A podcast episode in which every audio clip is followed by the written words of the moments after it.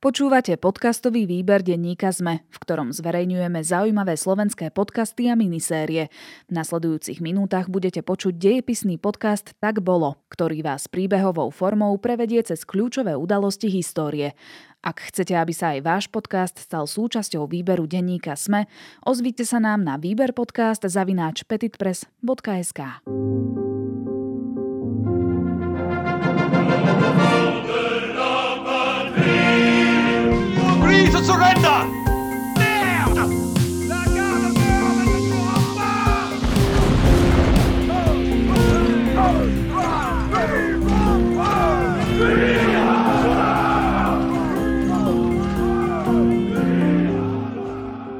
Vítajte v dejepisnom podcaste Tak bolo, kde sa rozprávame o rôznych dejných udalostiach a rôznych historicky dôležitých významných obdobiach a pozeráme sa naň skrz príbehy obyčajných ľudí, ktorí vtedy mohli žiť. Ja sa volám Kristýna Paholik Hamárová a v štúdiu mám opäť Juraja Jelenia, historika a dejepisára. Vítaj. Dobrý deň. Juraj, dnes to bude Napoleon. Veľmi zaujímavá téma. Dnes to bude Napoleon naozaj ideál každého chlapca. No dozvieme sa teda zaujímavé fanfekty, napríklad, že nebol malý? Na tej pomery tedajšieho sveta malý pravdepodobne nebol, tak to môžeme tak povedať. A pozrieme sa teda najmä na jeho vojenské výpravy a teda tie najvýznamnejšie bitky, ktoré sa udiali počas cisárstva. Čiže nebudeme možno úplne komplexne rozoberať jeho mladický život, ale dostaneme sa postupne najmä tam, kde už to začalo byť také napínavejšie.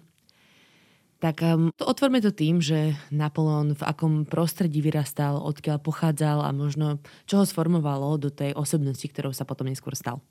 OK, takže taký rýchly, rýchly úvod k Napoleonovi. On sa narodil v roku 1769 v mestečku Ajačo, čo je na Korzike, takže je Korzičan má v sebe takú, takú burlivú krv, um, je jedno z 8 uh, detí, v rámci života nemá šancu niečo zdediť, tak mu v podstate ostáva kariéra, povedzme buď kniaz alebo vojaka, ale teda už ako 9-ročný bude prihlásený na, na vojenské učilište, kde, kde objaví svoj obrovský talent a bude veľmi rýchlo stúpať po tých um, hodnostiach. A keď vypukne francúzska revolúcia, pochopí, že môže vstúpiť aj do politiky. A popri tom samozrejme stále, stále sú tie úspechy. Už ako 24-ročný sa stane generálom. Uh-huh. A zároveň um, sa v rovnakom čase, približne v rovnakom čase, stane členom klubu Jakobínov, tejto, nazvime to, lavicovej, lavicovej Áno, áno, ja odkedy sme sa rozprávali o tejto téme, som oveľa lepšie pochopila odkaz pánovi Blahovi. Dobre, e, čiže... E, Jakoby... Čiže je to ľavičiarsky, taký akože ultraľavicový prístup, hej? E, povedzme áno, oni boli ľudia, ktorí dokázali ovládať tie, tú, tú chudobu v uliciach a, a povedzme, že v tomto období boli skôr republikáni, ako to by bolo asi tak najsprávnejšie povedať. Mhm, ešte sa vrátim k tomu, odkiaľ pochádzal, on teda pochádzal zo strova Korzika a oni boli takí, ty si mi to tak popísal, že divokejší. Tak oni krátko pred národením Napoleona niekoľko rokov strátili nezávislosť, to znamená um, aj toto tam zohráva rolu. Tie prvé roky v jeho živote on sa zapája do nejakého toho slobodovacieho hnutia, ale zároveň e, naozaj tí Korzičania sa necítia ani Francúzi, ani Taliani, oni sa cítia ako Korzičania, takže oni majú také vlastné, povedzme, pravidlá.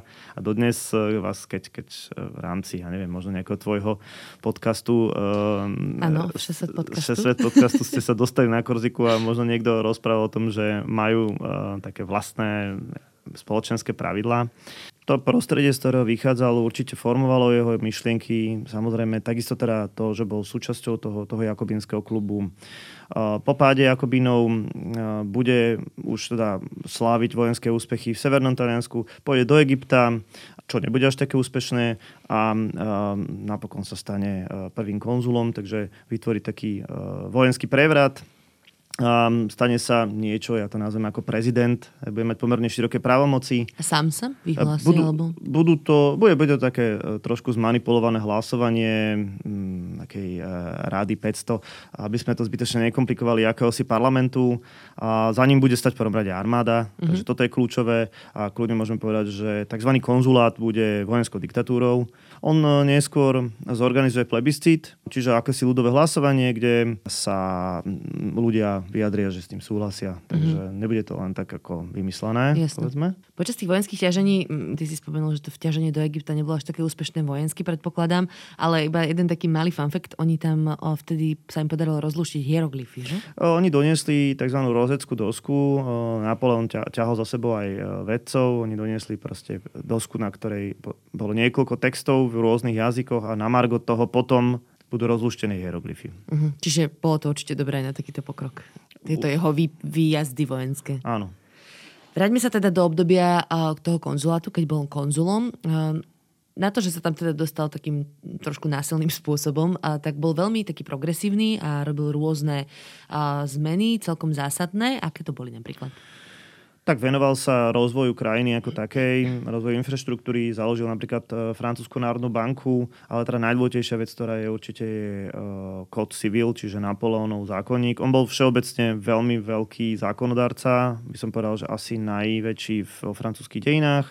Vlastne na tom Code Civil stojí dodnes v podstate francúzsky zákonný systém, takže to je, to je veľmi dôležité dosť intenzívne presadzoval sekularizáciu, to znamená nejaké také odstraňovanie vplyvu církvy, najmä zo škôl a aj z, zaviedol civilné sobáše, civilné rozvody. Čím jeho moc bude rásť, tak církev bude musieť stať trošku v pozore. No. To ma celkom navádza teda aj na jeho korunováciu, čiže Prichádzame do roku 1804, kedy teda prichádza ku korunovácii e, za cisára a teda tu je zaujímavé, že on sa tej cirkvi vysmial tým, že sa korunoval sám a dokonca korunoval svoju rozvedenú manželku. Bolo to vtedy úplne že škandalozne? Škandalozne z jednej strany on si veľmi dobre uvedomoval eh, tú symboliku tej, tej korunovácie. Keď mu to niekto má posadiť na hlavu tú korunu, tak eh, vtedy je zle, pretože ako keby eh, poučený zo stredoveku by musel počúvať. Takže on síce, síce si toho pápeža do katedrály Notre Dame pozval, ale pred jeho očami si sám vlastne položil korunu na hlavu, tak ako si povedala aj svoju manželku Josephine. On to urobil hlavne preto, aby nemohol prísť na trón nejaký král z Burbunovskej dynastie, čiže niekto, kto by bol potomkom Ludovita 16. dajme tomu, aby, aby proste predišiel nejakým takýmto veciam. E, dôležitá vec je tá, že on bol neurodzeného pôvodu, Mm-hmm. To bol, to bol nepre, bezprecedentný ťah, aby sa niekto, kto pochádzal z nejakej um, malej rodiny z Korziky, vyhlásil za, za cisára. Na toto iné európske rody pozerali veľmi zle. A ľudia mu to teda brali, lebo tak e, Francúzsko si prešlo revolúciou, kedy sa snažilo zbaviť sa tej kráľovskej rodiny. Mm, tak toto im nevadilo, že Napoleon sa vyhlásil za cisára? Tak na jednej strane sme povedali, že bol progresívny, na druhej strane celé Francúzsko ovládal prostredníctvom tajnej policie a cenzúry, a takže uh, nebolo moc na výber pre Francúzov. Uh, z času na čas sa objavovali tie plebiscity, uh, respektíve tie ľudové hlasovania, ale nemali na výber, by som povedal. Ale teda stále za ním armáda. Takže... Stále za ním armáda, to bolo veľmi dôležité stále. S manželkou Josefín, ktorú si spomenul, on bol myslím, že 20 rokov, naozaj väčšinu života. Bola to taká jeho podpora zásadná? Životná láska určite. A ešte už vlastne v poslednom zajati bude stále na ňu spomínať, že len túto ženu miloval. Ona e, bude e, teda rozvedená, jej e, prvý manžel bol taktiež akoby na popravený. Bude mať dve deti, Zajímavé, že s Napoleónom žiadne dieťa nemala a to bude vlastne dôvod aj neskôršieho rozchodu. Ona v tých 90. rokoch sa snažila prežiť tým, že kontaktovala bohatých ľudí a ako by som povedal, robila im spoločnosť a v podstate jej know-how bolo to, ako koho pozná. Uh-huh. A Napoleon ju našiel na margo tohto, že hľadal nejakú staršiu, bohatú ženu, no ona mu pomohla otvoriť niektoré dvere do vyššej spoločnosti. No a teda k Josephine sa viaže aj náš prvý príbeh. 4. december 1804, denník Teres Dupont, priateľky Josephine de Beauharnais. Pred dvoma dňami sa Francúzsko stalo cisárstvom, keď sa Napoleon Bonaparte a moja drahá Josephine stali cisárom a cisárovnou. Mám pocit, že sa všetko mení a ani pred dvoma dňami nebolo nič ako predtým. Hoci Josephine je urodzená, Napoleon nemá šľachtický pôvod a napriek tomu vystúpal až k katedrály Notre Dame, vzal z vankúša potiahnutého sametom korunu otočil sa pápežovi chrbtom a pred tisíckami tvárí si ju položil na hlavu. Potom rovnako korunoval Josefin, ktorá mala oblečené nádherné šaty zo strieborného brokátu so životikom s diamantmi a čipkou. Zamatový plášť mala pošitý zlatými včielkami, lemovaný kožušinou z hranostaja a zdobený výšivkou olivovej ratolesti a dubových lístov okolo písmena N. Zdobili ju zlaté šperky a skvostný prsteň s rubínom, symbolom radosti. Napoleon mal oblečené biele hodvábne pantalóny a pančuchy, biele papuče so zlatou výšivkou, hodvábnu tuniku, lemovanú zlatým lemom a na pleciach plášť z purpurového zamatu, vyšívaný zlatými včielkami a takisto lemovaný hranostajom. Mal bielo-zlato vyšívané rukavice, čípkovaný nákrčník a zlatú korunu z vavrínu, akú nosili rímsky cisári. Mal tiež zlaté žezlo a ruku spravodlivosti, meč so zlatou rukoveťou pokrytý diamantmi, pripevnený okolo pása k bielej šerpe. Toľko závistlivých a urazených pohľadov, keď sa neurodzený muž a rozvedená šľachtičná s dvoma deťmi z prvého manželstva stali cisárom a cisárovnou.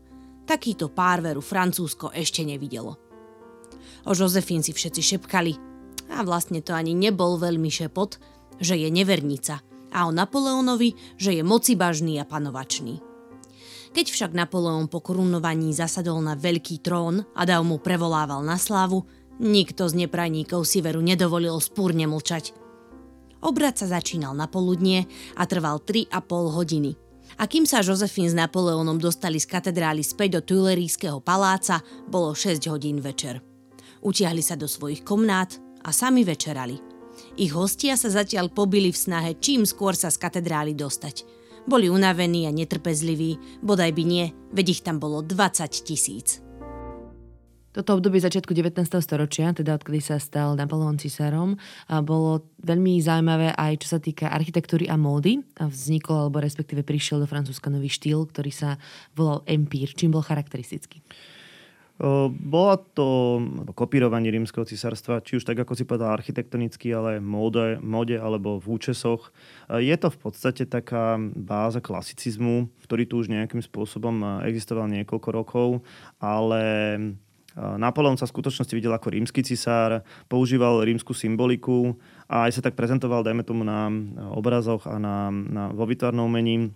Čiže akú symboliku napríklad? Napríklad orla Hej, mm. Rímsky cisári používali orlov, najmä, najmä pri vojenskej symbolike, takže on, on to veľmi často používal.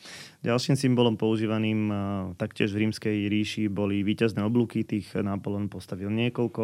Čo sa týka módy, začala sa prezentovať taká jednoduchá moda, ľahkých šiat, ktoré vyzerali v podstate úplne jednoducho, nemali tam, neboli nejak nariasené, nemali žiadne korzety, nemali žiadne ozdoby, by som povedal. Bol to vlastne veľký rozdiel eh, s tými predošlými veľkými rokokovými, mm-hmm. vysokými napudrovanými účesmi, takže v tomto prípade by som povedal, že celé to umenie nielen eh, šaty, nielen móda, nielen nábytok.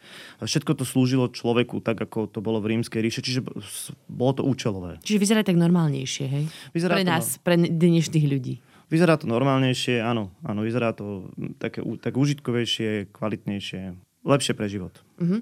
Čo sa týka toho nábytku, ja som bola teraz nedávno na prehliadke Lednického e, zámku a tam teda spomínali nejaké kúsky nábytku, ktoré boli v tomto empírovom štýle, že boli charakteristické tým, že na spodu, napríklad posteli alebo poličiek, boli pacičky. Pacičky, no, levie nohy alebo nejaké zvieracie nožičky. To sa opakovalo, to hej? Pravdepodobne áno, no, u nás e, sa ten štýl volal Biedermeier a objaví sa až e, 20. alebo teda v druhom desaťročí 19. storočia, bude to taká variácia, takže mm, bude to niečo trošičku iné, ale, ale áno. Prejdeme do tých čias vojen, nejakých najznámejších, ktoré si možno s Napoleónom aj spájame. Budeme sa baviť o období medzi rokmi 1805 až 1815, ktorá bola taká prvá významnejšia vojna. Tak naozaj v tom roku 1805 e, vzniká široká protinapolonská koalícia kombinácia Rakúska, Ruska, Veľkej Británie. Veľká Británia bola takým životným nepriateľom Napoleona. Tú výhodu, ktorú majú, že sú na ostrove, tak to im nevedel zabudnúť. A práve v roku 1805 prišlo znovu k nepriateľstvu. Veľmi známa bitka pri Trafalgare, čo je teda námorná bitka. Mm-hmm spojenej e, francúzsko-španielskej flotily a britskej je to vlastne pri španielskom pobreží. E, tu zomrie Napoleonov nepriateľ. No on s ním v podstate nemohol bojovať, pretože bol to admirál, tak velil námorným, námornej flotile Horacio Nelson. On tu teda dostane zásah na svojej lodi a nezomrie hneď. Bude zaujímavý príbeh. E, tesne pred e, jeho smrťou si zakrie tvár aj výložky, aby jeho mústvo nevedelo, teda, že zomiera aby nedemoralizoval. Samozrejme stane sa národným hrdinom, pretože tá bitka rozhodne o nejaké nadvláde na mori a absolútne vylúči nejakú francúzsku inváziu do Anglicka. A Napoleon e, bude na jedným z svojich vrcholov moci. Pri samotných vojenských ťaženiach je veľmi známa bitka troch cisárov pri Slavkové, e, kde sa stretla teda rakúska, rúska, francúzska armáda. Napoleon tu veľmi výrazne zvíťazil čím teda o vojne rozhodol. Samotný mier bol podpísaný e, v Bratislave, v primacionálnom, dnešnom primacionálnom paláci, takže podľa toho je v Paríži nazvaná aj Rue de Presburg, alebo teda mm-hmm. Bratislavská ulica. A celkom taká stredne významná, by som povedal. Akože ujde. Akože fajn, hej. Aj keď je v takej štvrti, kde sú presne tieto napoleonské artefakty. A tie konflikty budú samozrejme pokračovať uh, aj v roku 1806, kedy vo veľmi rýchlom uh, ťažení porazí Prúsov, obsadí Berlín a jediný k tomu ostane neporazený, aj keď aj to nie je úplne celkom pravda, na kontinente budú Rusi. Uh-huh. Ale Angličanov neporazil tiež, pretože sa nedostal vlastne cez more. A čo sa týka toho Prúska, len krátka zastávka, on, ono to celkom sformovalo vlastne v tedajšie hranice Nemecka, možno toho, ako budúce Nemecko bude vyzerať? To robil e, Napoleon veľmi rád. Naozaj on veľmi často zasahoval do hraníc Európy a ich menil. Jeden z dôvodov konfliktu s Prúskom bol práve to, že preusporiadával e, hranice. V Nemecku vytvoril tzv. rínsky spolok, to je jedna z vecí, ktorá bude mať neskôr dôsledky v tom, že Nemci si ako keby uvedomujú svoju spolupatričnosť a môžeme kľudne povedať, že Napoleon ich ako prvý zjednotil. Mm-hmm. Podobné kroky bude robiť v Taliansku, aj keď tam si teda bude robiť absolútne čo chce. Bude zavádzať nové republiky, obsadí Rím a zruší nezávislosť eh, Benátok eh, po dlhých storočiach. Mm-hmm. A jeho inak taká neúcta k tradíciám, aj keď eh, takto by som to asi nemal formulovať, bude aj to, že zruší Svetú ríšu rímsku, čo bola vec, ktorá siahala až ku Karolovi Veľkému do roku 800, takže ako on robil, čo chcel v mhm. podstate. Mm-hmm. Skúšal to toto aj na Španielov, takto zasahovať do ich vnútornej politiky? Španielsko a Portugalsko bolo posledná krajina okrem Ruska, ktorá, ktorá nebola obsadená. Napoleon tu pomerne komplikovaným spôsobom e, dosadí e, na trón svojho brata Jozefa. To vyvolá obrovské povstanie v Španielsku čo sa vyvinie do takej hnusnej, krvavej vojny, pretože sa tu samozrejme ten, tí obyčajní ľudia nemohli konfrontovať s francúzskou armádou, tak prešli, prešli k takej partizánskej gerilovej vojne, na čo Francúzi budú odpovedať násilím na obyčajnom ľude. Do toho sa v Portugalsku vylodí anglický generál známy pod menom Wellington, ale teda e, Arthur Wellesley. A povedzme to tak, že ten Pyrenejský ostrov ostane nepokojný až do konca napoleonských časov. Mm-hmm. Zastavme sa ešte pred uh, tými veľkými bitkami v Bratislave, pretože mm-hmm. Napoleon sa objavil aj tu. Teda neviem, či je to úplne dokázané, či tu bol aj on osobne, ale rozhodne tu bola jeho armáda. Uh, práve po udalostiach v Španielsku alebo na Margo udalosti v Španielsku vstupuje do vojny opäť Rakúsko. Sme niekedy v roku 1809, e, veľké prípravy na vojnu a práve preto aj Napoleon musí opustiť to ťaženie v Španielsku a musí sa sústrediť práve na toto. Bude tu niekoľko bitiek. Uh, počas samotnej vojny budú Napoleonci obliehať aj Bratislavu. Konkrétne teda budú bojovať na jej pravom brehu, čiže v Petržalke a pri tom obliehaní vypália až 4000 delových striel na Bratislavu, čo spôsobí obrovské škody. Uh-huh. Neskôr po Napoleonovej víťaznej bitke pri Vágrame a poražke Rakúska bude Bratislava začlenená do takej okupačnej zóny a práve v tomto čase mal Napoleon prísť do Bratislavy. E, starí bratislavčania si pamätajú Napoleonov strom, ktorý mal stať e, niekde pri dnešnom propeleri mm-hmm. alebo pri Aukafe. Už bohužiaľ neexistuje, pretože vyschol ešte v 60. rokoch a bol vyrúbaný. No a Dlho sa naozaj špekulovalo o tom, že či bol alebo nebol. A teraz naozaj jeden mladý historik, Matej Čapo, vyskúmal, že teda Napoleon naozaj na niekoľko hodín aj prešiel z toho Petržalského brehu do Bratislavy, prešiel si, prešiel si mestom, prešiel si hradom a odišiel, takže sú na to uh, podľa mňa historické dokumenty, takže v Bratislave uh-huh. mal byť. A kde ostali tie vypálené gule napoleonské? Vypálených uh, gúli bolo síce 4 tisíc, ale teda uh, naozaj tie, ktoré sú zachované, no minimálne na starej radnici alebo na nemocnici uh, milosrdných na námestí SMP, to sú také dve, ktoré sú podľa mňa také ikonické, že sú na prvý pohľad viditeľné. No. Uh-huh. no a teda z tejto bitky s Rakúskom mu ostala nová manželka, Mária Luisa? Áno, ty si tak povedala, aké by to, aké by to bolo zlé, ale on sa uh, rozviedol samozrejme uh, s Jozefínou. Uh, treba povedať, že on mal viacero avantúrok milostných. Ešte počas ťaženia v Prúsku mal milenku, jednu takú polskú šlachtičnú, s ktorou strávil zimu vo Varšave. A tá práve v čase, keď bude rokovať po vojne s Rakúskom v tom roku 1809 a bude, bude v Šenbrune, tak, tak príde za ním, že je tehotná. On sa k tomu dieťaťu, k tomu synovi prizná. No a ako keby to toho tak inšpirovalo k rozvodu s Jozefínou, sňatku s mladou rakúskou princeznou Máriou Luizou. No ale bolo to asi také, že skôr politické rozhodnutie, keď si hovoril, že bol predsa celého života, láska bola Josefin. Samozrejme, bolo to politické rozhodnutie, pretože sa spojil s najmocnejším rodom teda Európy, s Habsburgovcami. František I a jej otec, eh, no on, my si to musíme tak predstaviť, to ako keby si Churchillová dcera zobrala Hitlera za druhej svetovej vojny. Bolo asi tak niečo nepredstaviteľné, že mm-hmm. dal svoju dceru uh, Napoleonovi, hej, mm-hmm. svojmu vlastne nepriateľovi. Tým pánom samozrejme dochádza aj k takému spojeniu uh, Francúzska a Rakúska akéhosi spojenectva. Jasno. Toto inak bolo celkom známe pre Napoleona, že on tak akože rodinkarčil po Európe. Ty už si spomenul, že dosadil svojho brata do Španielska, ale on takto dosadzoval tých svojich neviem koľkých súrodencov, bolo ich dosť, po celej Európe. Nielen súrodencov, ale aj generálov, napríklad v Taliansku v tých republikách, tzv. sesterských republikách, a ich bolo niekoľko, takisto proste v Nemecku. Takže áno, mal to, mal to zaužívané. Prejdeme k jednej z tých najkrvavejších bitiek, mm, ktoré Napoleon absolvoval a to bolo v Rusku. To bola jeho vlastne prvá prehra, taká oficiálna veľká. A ako vôbec začal tento konflikt s Ruskom? Nenazval by som to bitka, nazval by som to ruské ťaženie, mm-hmm. lebo to bola séria bitiek. Um, dôvod pre ťaženie do Ruska bolo neustále porúšanie tzv. kontinentálnej blokády kontinentálna blokáda bola snaha o ekonomické vyhľadovanie e, Veľkej Británie a zákaz vlastne obchodu Európy s Veľkou mhm. Britániou. Mm-hmm. Sankcie by sme to nazvali Nazvali, teraz. Áno, môžeme to kľudne nazvať sankcie, môžeme to nazvať embargo. Toto bol jeden z dôvodov, ale asi ten najvážnejší, e, že ruský cár Alexander I e, nechával bez problémov vplávať anglické lode do svojich prístavov. Po tomto sa um, francúzsky cisár rozhodne, že zorganizuje najväčšiu armádu, ktorá v tom čase bola. Bude sa volať Grand Armée. Samozrejme, on si uvedomuje, že z vlastných e, zdrojov to nepostaví a prichádza do Drážďan k Saskému e, kráľovi, kde si pozve všetky podmanené štáty a vládcov všetkých podmanených e, krajín v Európe a on tam vystupuje ako hlavná hviezda programu, organizuje bankety asi týždeň a oni tam pôsobia ako nejakí satrapovia, ktorým v podstate musia slúžiť.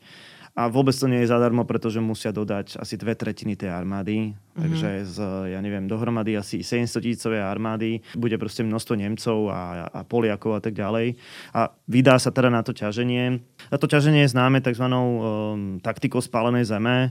Uh, Rusi vlastne využívali tie obrovské vzdialenosti, ktoré, ktoré boli a, a vťahujú Napoleona hlbšie a hlbšie. On túži po nejakom rozhodujúcom strete a napokon teda k, k nemu aj dojde bitke pri Borodine, ale to už je kúsok od Moskvy a tá bitka vlastne nič nerozhodne a tak Napoleon napokon vstupuje do Moskvy, kde je požiar, obrovský požiar, on sa ubytuje v Kremli Napokon sa rozhodne v Moskve neprezimovať. Je to hlavne z toho dôvodu, že keby celú zimu strávil e, v cudzom hlavnom meste, tak tí, práve tie podmené štáty európske by mohli poodskakovať, takže sa rozhodne, že pôjde naspäť. Tu už vypúkajú choroby, samozrejme chlad, e, mrzne. E, Rusi bitkami prinútili Napoleona vrácať sa po rovnakej trase a pri prechode rieky Bereziny nastane taká, taká konečná fáza, aby som povedal, tej veľké armády a topí sa tu pomerne dosť veľa vojakov vojakov. Povedzme z tých 680 tisícov vojakov prežije 93 tisíc. Uh-huh. Musel opustiť svoju armádu a utekať, utekať veľmi rýchlo domov. Veľmi naozaj zaujímavá taktika. Myslím, že tam vtedy pôsobil pán Kutuzov? Michal Kutuzov. Uh-huh. Už počas ťaženia sa stane hlavným veliteľom. A oni si teda Moskvu zapálili sami, hej? Moskva, Moskva horela. Oni sa snažili uh, všetky suroviny, všetko jedlo, vodu nejakým spôsobom odniesť. Nie vždy sa im to darilo samozrejme, to mesto bolo obrovské, ale bolo vyľudnené to mesto. Uh-huh. Môžeme konštatovať teda, že toto ťaženie naozaj bolo veľmi zásadné pre Napoleonové ďalšie bitky, pretože to bola fakt zásadná prehra, z ktorej sa už asi nikdy nespamätal. A dostávame sa k bitke národov, ktorá sa konala kedy?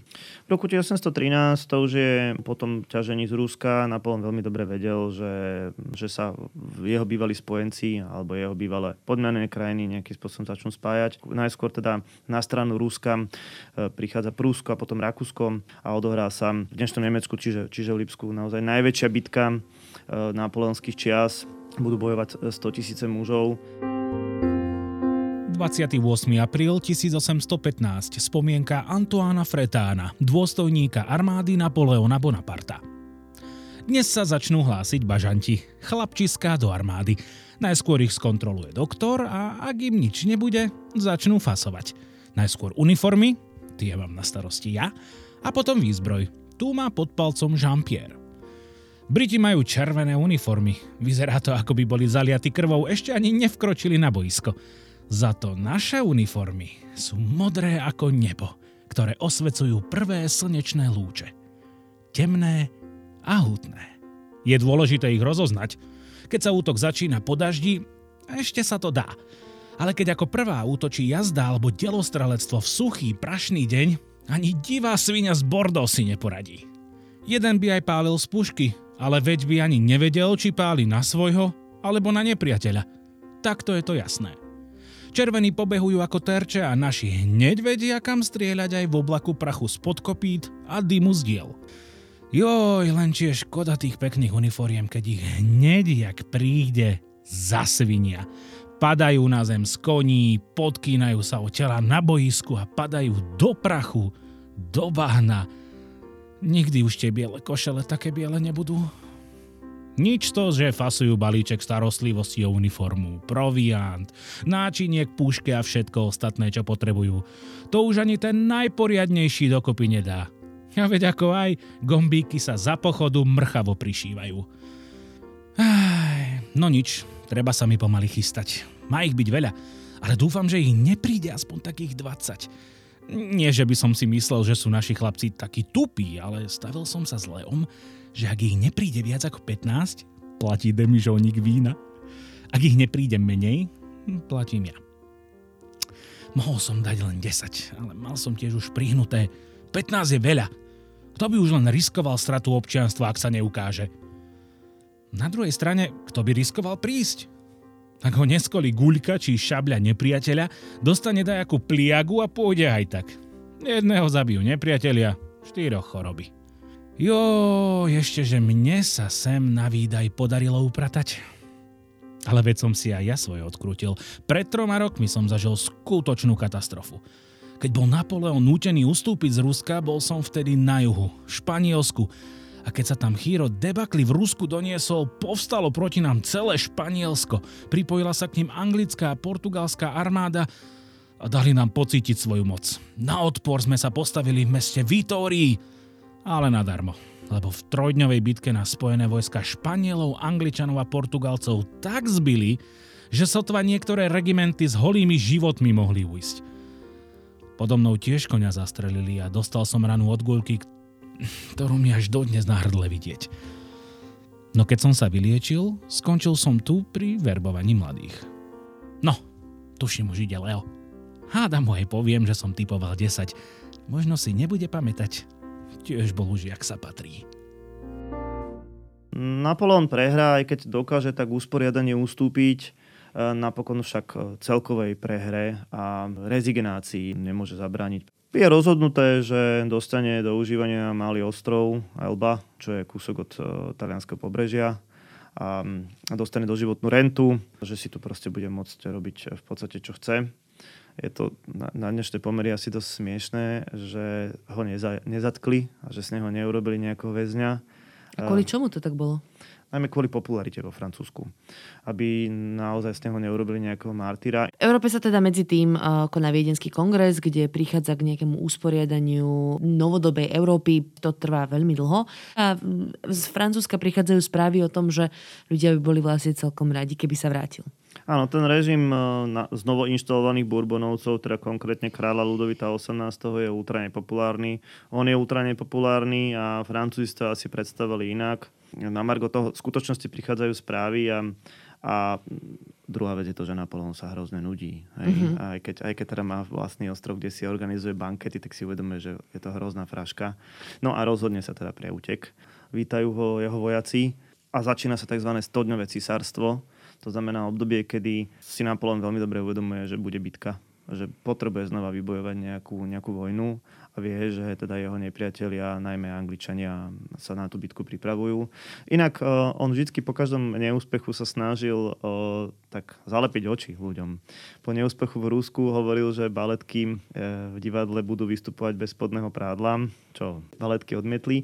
Teraz počas toho 100 cisárstva vydával jeden liberálnejší dekret za druhým. A teda snažil sa riešiť veci aj po politickej báze. On bol mimoriadne pracovitý a veľmi málo spával, by som povedal. No ale samozrejme pripravuje sa na konfrontáciu. E, k tej bitke príde pri e, Bruseli, pri Waterloo, kde sa stretne s Angličanmi, konkrétne teraz s Wellingtonom a bude to krvavá bitka, pretože Napoleon tu bude chcieť rozhodnúť takým starým spôsobom proste dobiť, ale sa mu to proste nepodarí. E, hrozné počasie bude liať, napokon prídu na scénu aj prúsky vojaci a to bude znamenať vlastne úplnú porážku mm-hmm. Napoleonu.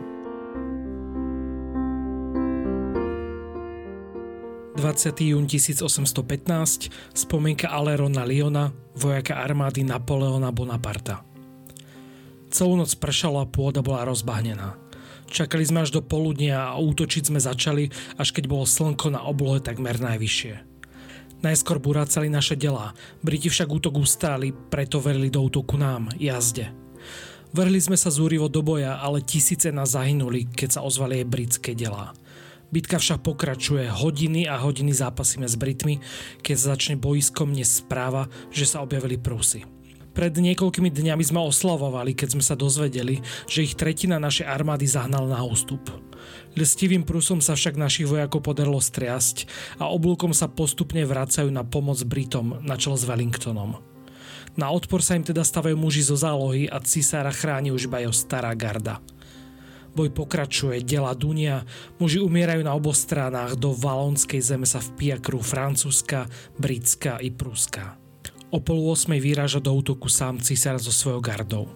Prekvapí ho však prúske jazdectvo poľného maršala Bluchera, ktoré práve v tom čase dorazí na boisko a sily zbierajú aj Briti.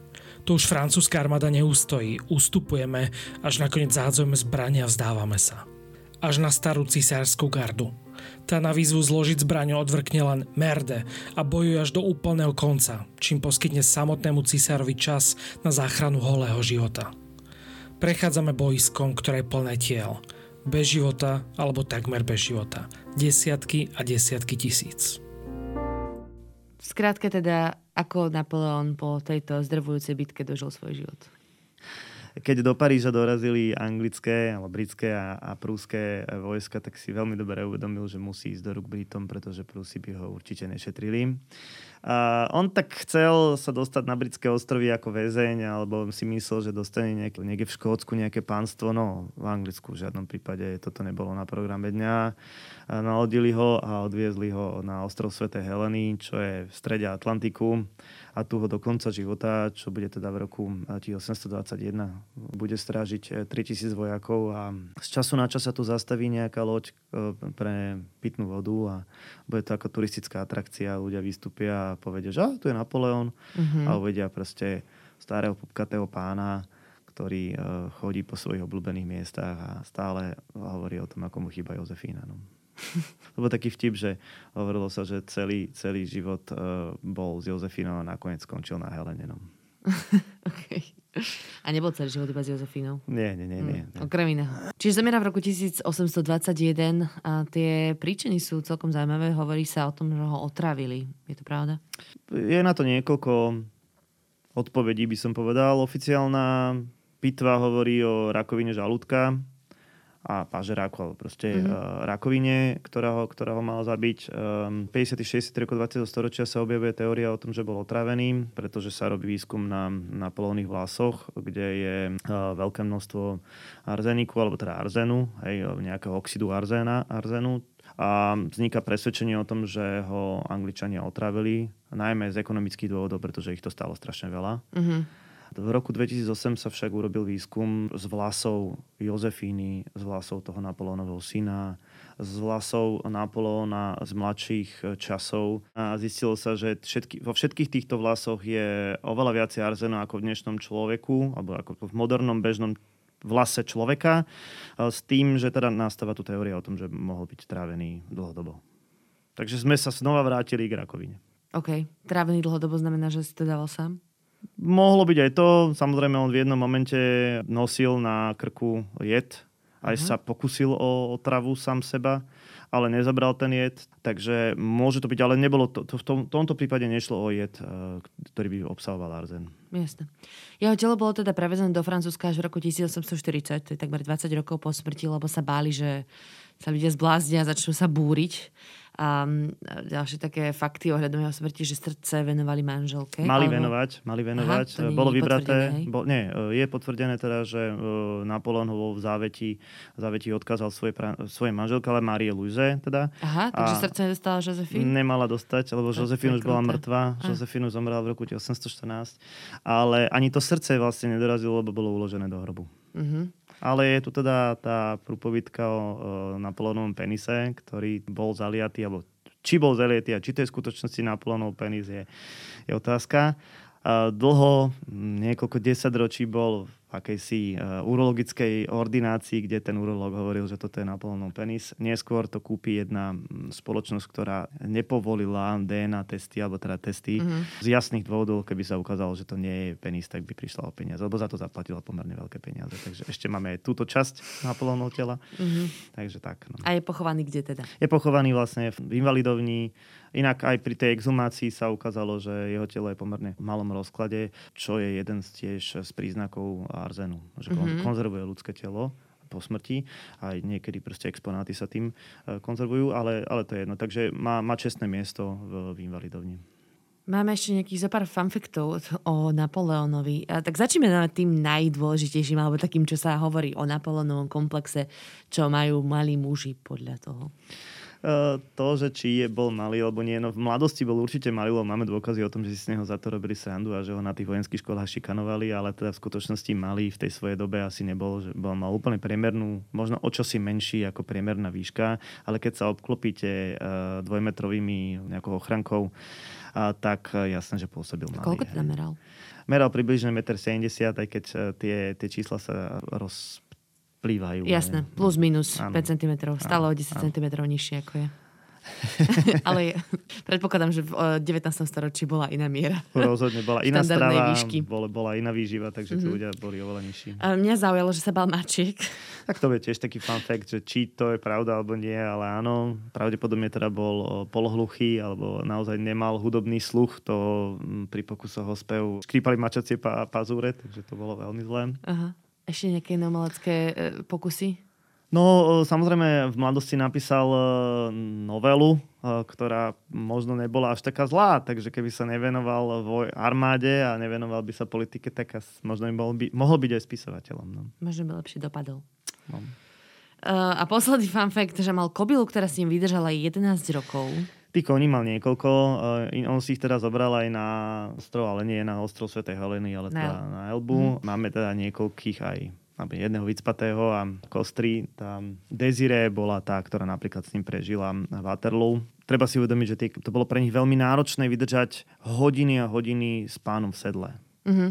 Hej, čiže na to, na to si potrebovala proste poriadného konia a vytrvalého a proste vycvičeného. Takže on kone miloval, mal ich veľa. Hej. Áno, minulo sme si našli stránku, kde sme si pozerali mena všetkých tých koní, bolo ich tam naozaj asi 12 a ve- veľa z nich s ním naozaj prešlo, veľa mm. tých bitiek, mm.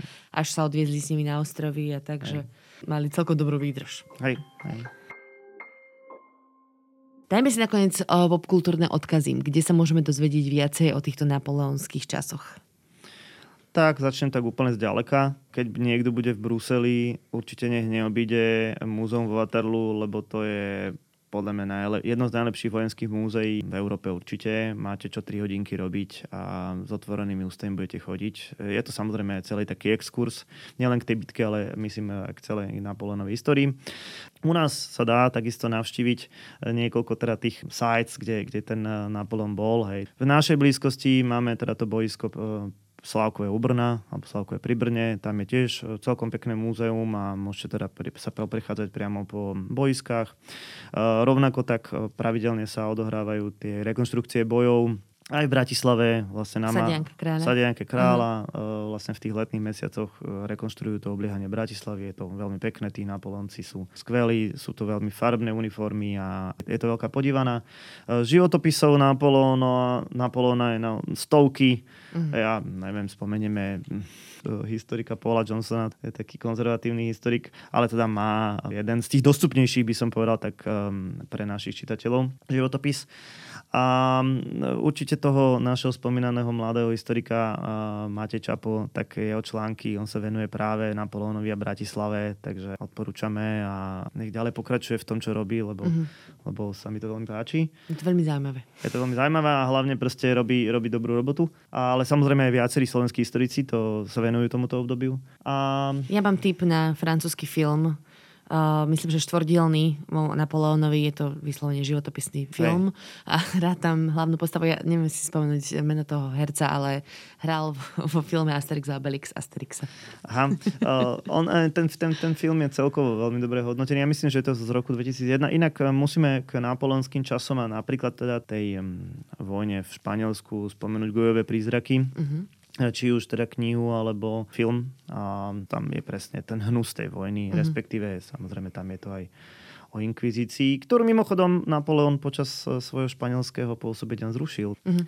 Takže tak. A na záver už len choďte do Paríža. O, Napoleon veľmi pomohol asi predpokladám rozvoju Paríža, okrem víťazného oblúku, ktorý nebol dostávaný počas jeho mm-hmm. života. To je celkom zaujímavé. Aby som boli presní, tak jeden bol a druhý nebol. No. Mm-hmm a tak nechal zrekonštruovať Notre Dame, ktorý chátral vtedy. Áno, preto lebo sa tam nechal korunovať, asi Áno. bez Napoleona by ten Notre Dame padol. A samozrejme ako dal, dal punc tomu mestu, aj keď teda to mesto bude prebudované až uh, za jeho, čo to bude, nepriamy potomok Napoleon III. Ale o tom sa určite budeme ešte niekedy baviť. Dobre, Juraj. Tak ďakujem pekne. Vyčerpali sme dnešnú tému. Zaujímavú. A ja ti teda ďakujem, že si si našiel čas. Toto bol Juraj Jeleň, dejepisár a historik. Moje meno je Kristina Paholi Kamarová. Ja som vás sprevádzala týmto podcastom. Príbehy, ktoré ste počuli, napísala Dominika Pišťanská, ktorá jeden z nich aj načítala. S ďalšími nám pomohli s načítavaním Martin Kajgl a Lukáš Onderčanin. Lukáš má tiež na starosti tú peknú grafiku, ktorú môžete vidieť. Hudbu zložil Vlado Bizik. To je dnes všetko. Počujeme sa už čoskoro v ďalšej časti podcastu Tak bolo.